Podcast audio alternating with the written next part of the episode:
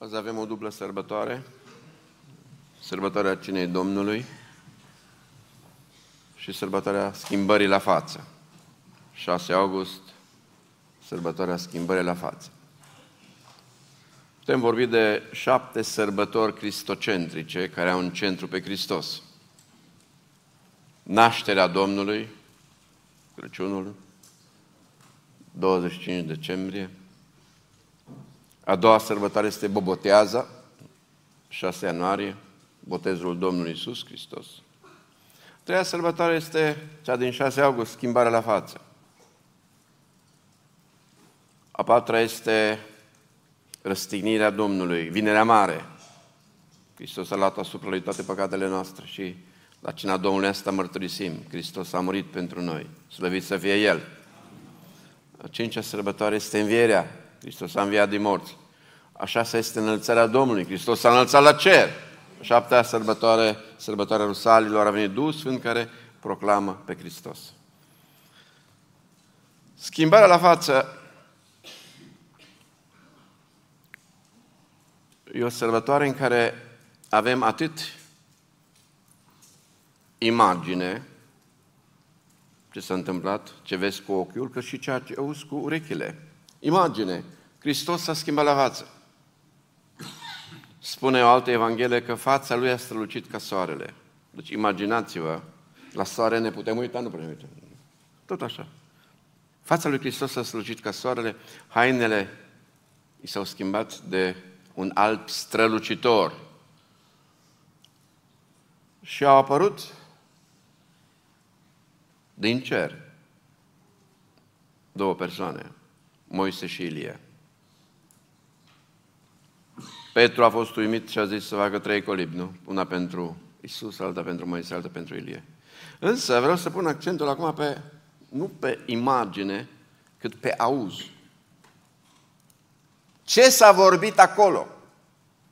Pe muntele schimbării la față. Da, s-a auzit vocea lui Dumnezeu, acesta este Fiul meu preobit, de El să ascultați.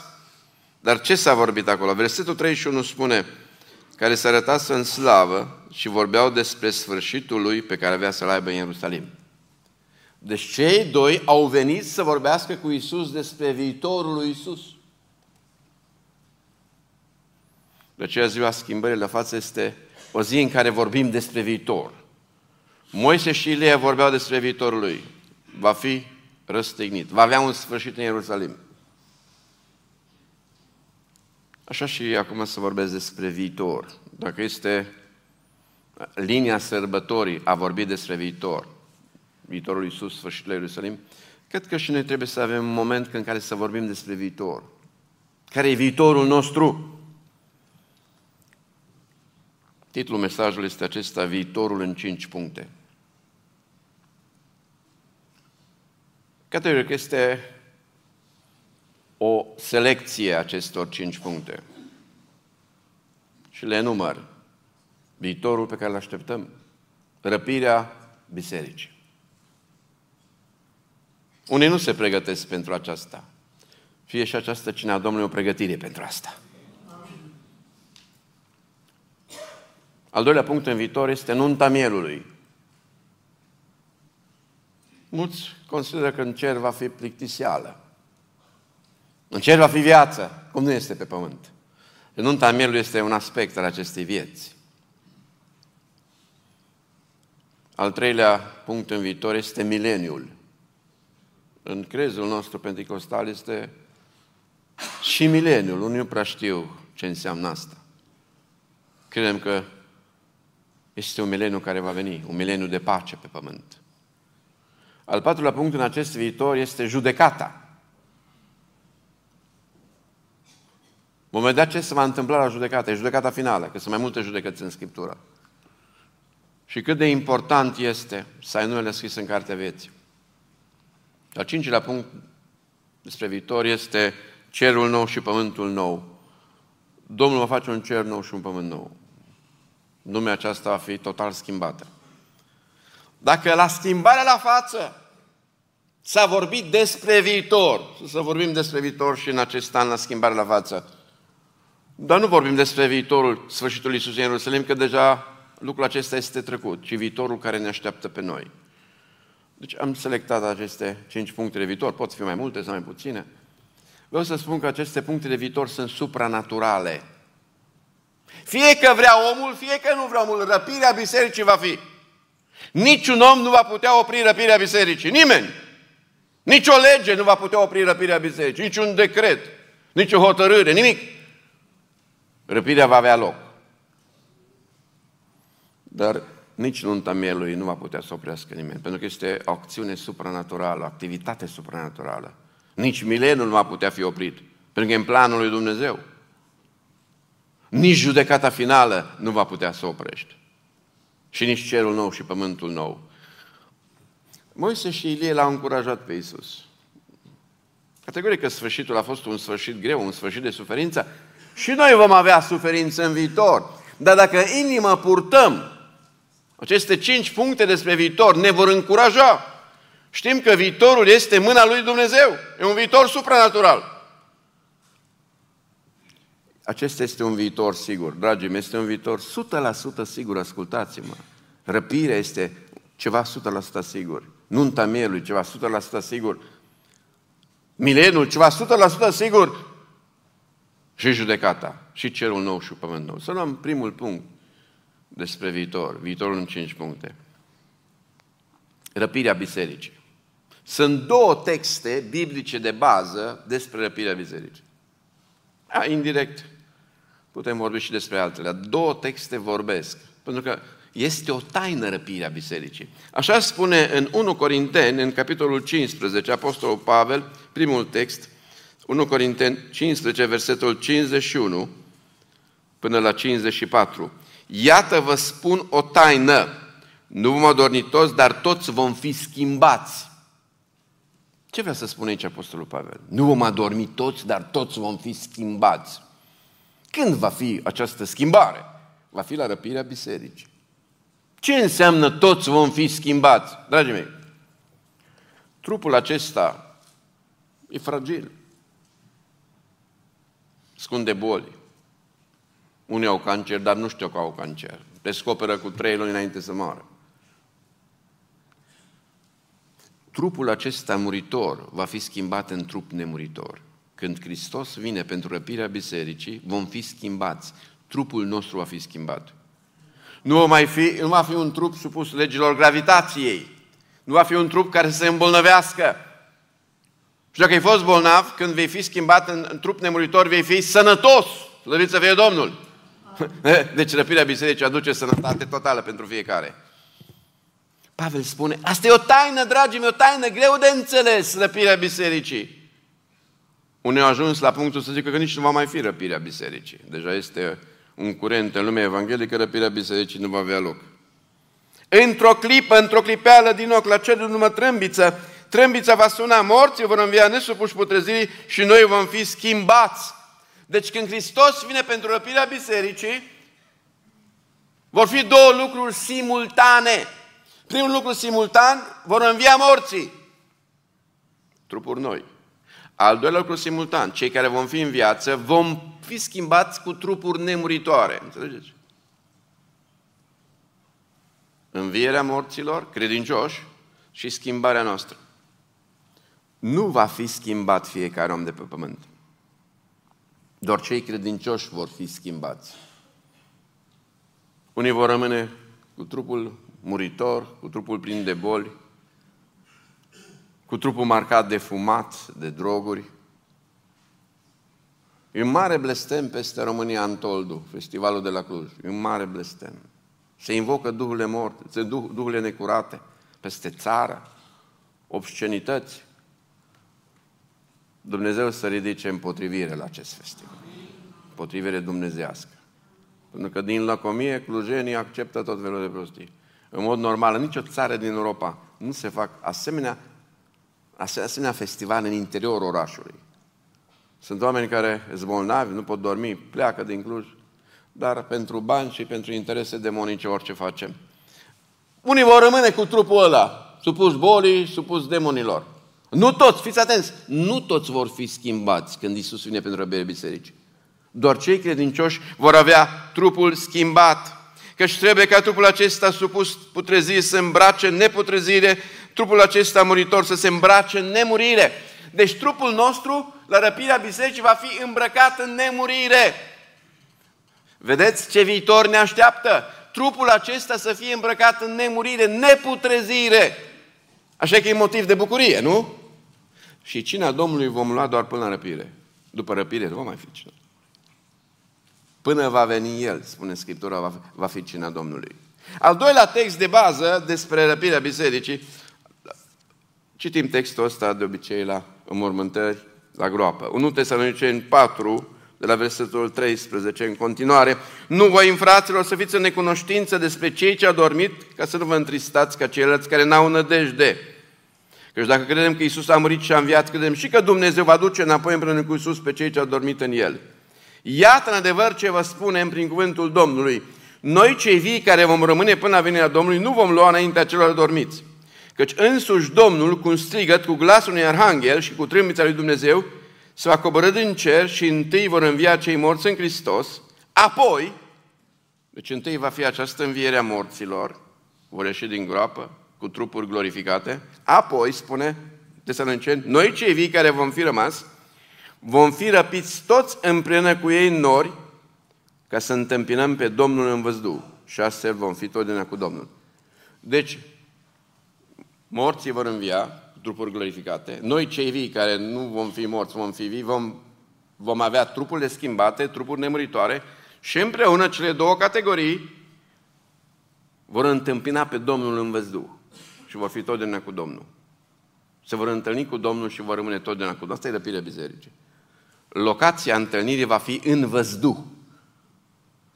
Nu pe pământ ne vom întâlni cu Domnul, ci în văzduh.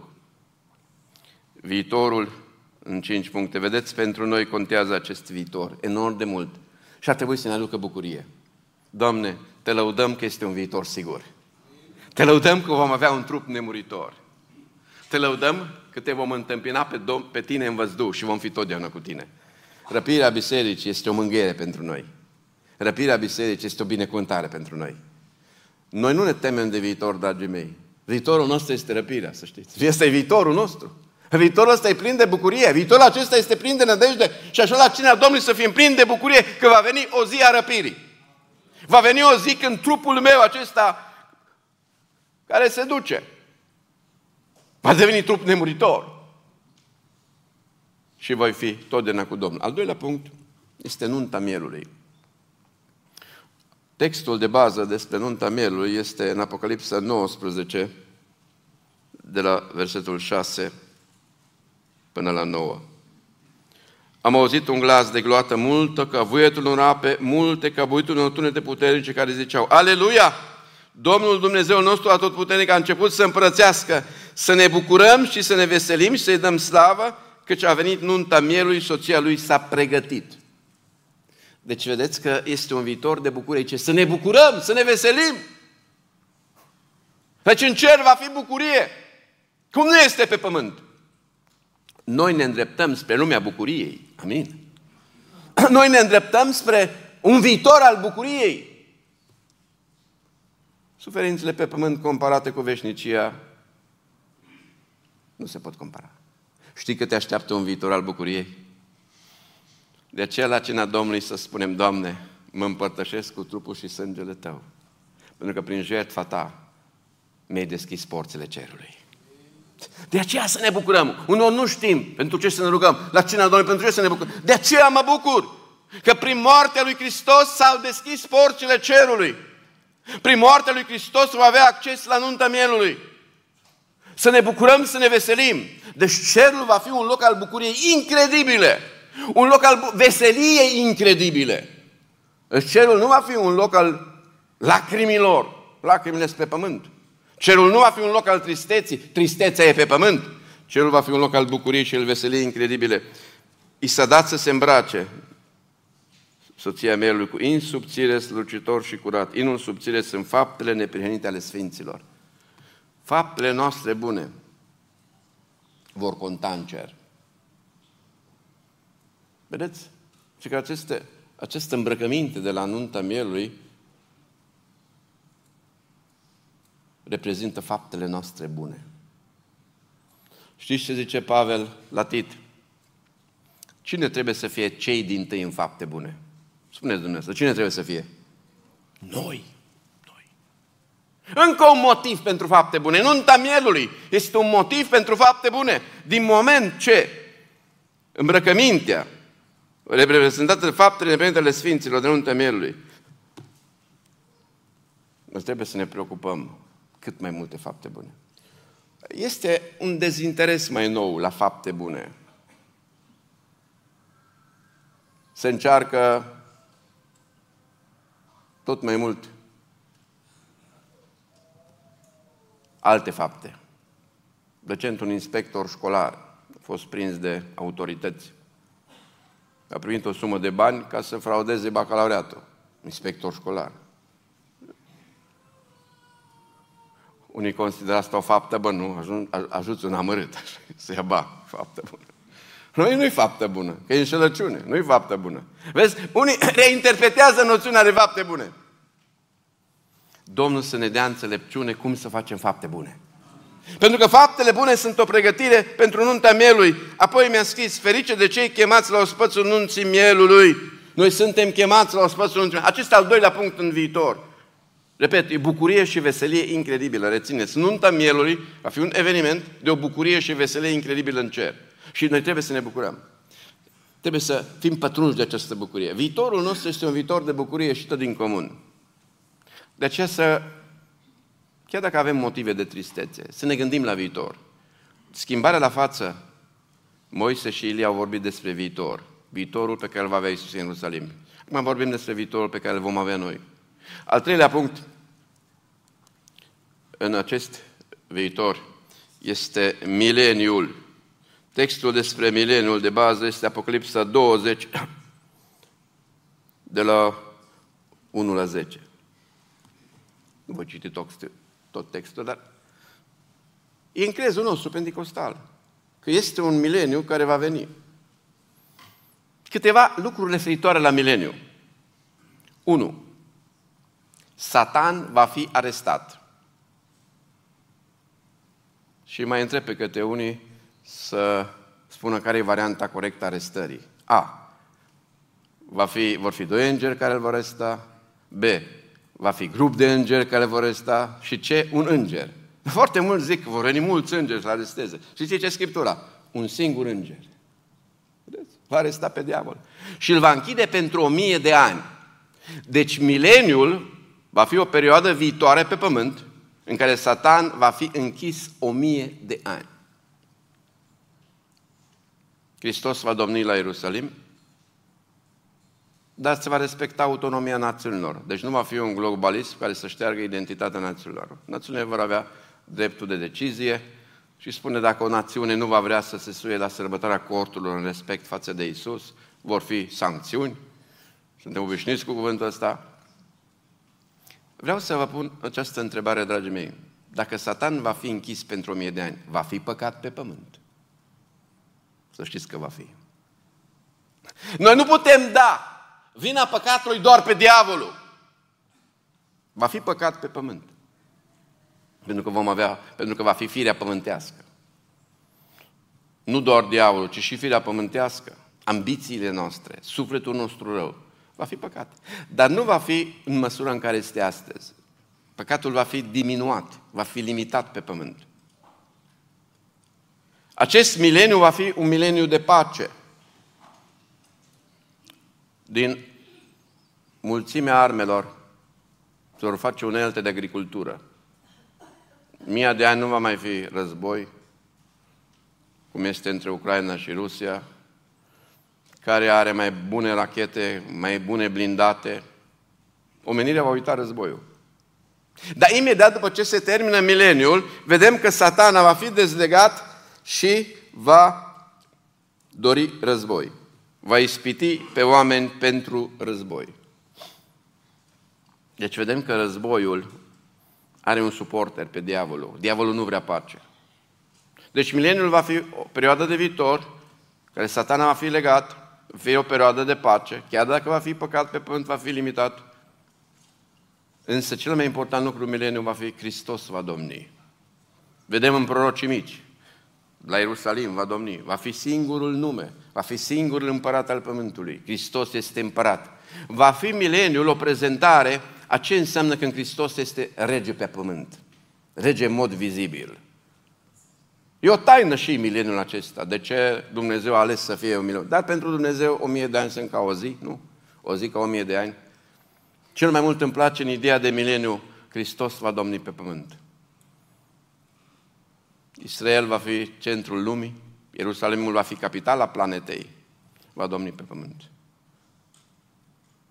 Dar sunt și lucruri pe care Dumnezeu le arată cu privire la mileniu. Că omul nu poate da vina doar pe Satan pentru păcatele lui. Că păcatul este o alegere. Păcatul este o ascultare sau o neascultare de Dumnezeu. Pentru că noi tot dăm vina pe diavolul. Dar mileniu se va vedea că există păcat și dacă diavolul este legat. Al patrulea punct în viitor este legat de judecata finală. Textul de bază este în Apocalipsa 20, de la 11 la 15. Apoi am văzut un scaun de domnie mare și alt pe cel ce de pe el, pământul și cel au fugit dinainte lui și nu s-a mai găsit loc pentru ele. Am văzut pe morți mari și mici, stând în picioare între scaun de domnie. Deci, e judecata finală. E un scaun de domnie mare și alb. De ce este alb? Ce înseamnă albul? Înseamnă neprihănirea puritatea, sfințenia. Deci judecata va fi nepărtinitoare. Nu va fi ca și alte judecăți pe pământ cu greșeli, cu erori, cu judecăt, judecători care sunt cumpărați. Sunt și judecători care sunt incoruptibili, adevărat. E tronul mare și alb. Și se va sta în picioare. Nimeni nu va sta pe scaun acolo, toți vor sta în picioare. Care va fi criteriul de judecată? Fiți atenți, un lucru în urmă cu 2000 de ani, că era greu de înțeles. Acum se înțelege că pot să înregistrez totul. Niște cărți au fost deschise, a fost deschisă o altă carte care este Cartea Vieții și morții au fost judecați după faptele lor, după cele ce le-au scris în cărțile acelea. Dragii mei, totul e înregistrat în cer. Tot ce gândești, tot ce vorbești și toate faptele tale. Și într-o zi se vor deschide cărțile.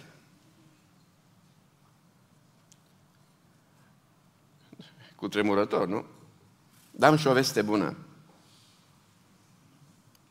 Gândurile, vorbele și faptele acoperite prin sângele mielului nu vor mai exista în cărțile acelea. Nu vor mai exista. Și asta e vestea bună că la cina Domnului ne vorbim de puterea sângelui Iisus. Vor fi șterse din cărțile acelea. Pentru că sunt păcate iertate. Păcatele iertate nu vor mai fi în cărțile acelea. Doamne, iartă-ne păcatele. Doamne, ne apropiem de cină Ta. Este putere în sângele lui Isus. Curățește-ne gânduri, vorbe și fapte. Nu vrem ca în ziua aceea în cărțile acelea să fie. Tot ce e curățat prin sângele lui Isus, gând, vorbă și fapte, nu va mai fi. Și din cazier se poate șterge așa, și din cazier se poate șterge. Am auzit că Italia a decis ca bolnavii de cancer la un moment dat să nu mai figureze în evidențele medicale că au fost bolnavi de cancer, ca să nu fie discriminați. Deci până și chestia asta pot să șteargă total din trecutul medical. Dragii mei, avem nevoie de iertare acum. Atunci nu va mai fi. La judecată nu va mai fi iertare. Și cei care n-au fost găsiți scriși în cartea vieții, au fost aruncați în iazul de foc. Deci cel mai important lucru să fii scris în cartea vieții. Oricine are pe Hristos, ca stăpân și domn inima lui, este în cartea vieții. Oricine nu are pe Hristos ca stăpân și domn inima lui, nu este în cartea vieții, chiar dacă este religios. Că religia nu înseamnă că e scris în cartea vieții. Hristos, repet, diferența la tronul mare și alb va fi Hristos. Îl ai sau nu ai pe Hristos? Ai sau nu păcatele iertate? De aceea e important să rezolvăm problema păcatelor pe pământ. Un motiv pentru care ni se dat cina Domnului și care este? Să ne verificăm păcatele. Ăsta este un motiv pentru care avem cina Domnului. Ne amintim de moartea lui Isus și doi, fiecare să se cerceteze pe sine însuși. Ce să se cerceteze? Viața lui, păcatele lui, asta, asta cercetăm la cina Domnului, nu păcatele vecinului. Ale noastre le cercetăm. Dumnezeu să ne dea un duh de cercetare. Duh de ce? E foarte important la cina Domnului. Ne amintim de Isus și ne cercetăm. Ne uităm la Isus, dar ne uităm și la noi. La cina Domnului ne uităm în două direcții. Ne uităm la Isus, ce a făcut, și ne uităm la noi. Dar unii nu se mai uită la ei. Nu se mai cercetează pe sine la cina Domnului. Cine zice că n-a păcătuit, e un mincinos. Deci toți avem nevoie de iertare. Dumnezeu să ne dea iertare. Al cincilea punct și ultimul în acest viitor, în cinci puncte, este cerul nou și pământul nou. Domnul va face un cer nou și pământ nou. Sunt două, o referință de bază e Apocalipsa 21 cu 22. Moartea nu va mai fi. Tristețe nu va mai fi. În cerul nou și pământul nou. Boală nu va mai fi. Știți care ar fi cel mai important lucru acolo? Dumnezeu va locui cu noi. Slăvit să fie El. Eu mă îndrept la un viitor în care voi vedea față în față pe Dumnezeu, voi sta la masă cu Dumnezeu și va locui împreună cu mine. Vedeți că dacă vezi corect viitorul, ieși din depresie. Dacă vezi corect viitorul, nu ai cum să stai în depresie, că e un viitor luminos. Cine este cu Hristos are un viitor luminos. Cine este cu Hristos are un viitor binecuvântat. Cine este cu Hristos are un viitor plin de bucurie. Cel mai important lucru în viață să ai pe Hristos. Spune în 1 Ioan, cine are pe Fiul are viața. Are viața veșnică. Așa să ne apropiem astăzi de cina Domnului. Să ne uităm la Isus și să ne uităm la noi. Să ne uităm la Isus care a murit pentru noi. Să ne uităm la noi care avem nevoie de iertare și de curățire. La schimbarea la față s-a vorbit despre viitor. E sărbătoarea în care s-a vorbit despre viitor. Moise și le-a vorbit despre viitorul lui Isus la Ierusalim. Am vorbit și eu despre viitor. Un viitor în cinci puncte. Pot fi mai multe sau mai puține. Despre răpirea bisericii, despre nunta mielui, despre mileniu, despre judecata finală și despre cerul nou și pământul nou. Pentru omul credincios, viitorul nu este un viitor de frică. Pentru omul credincios, viitorul este un viitor de bucurie. Dumnezeu să ne copleșească cu bucurie.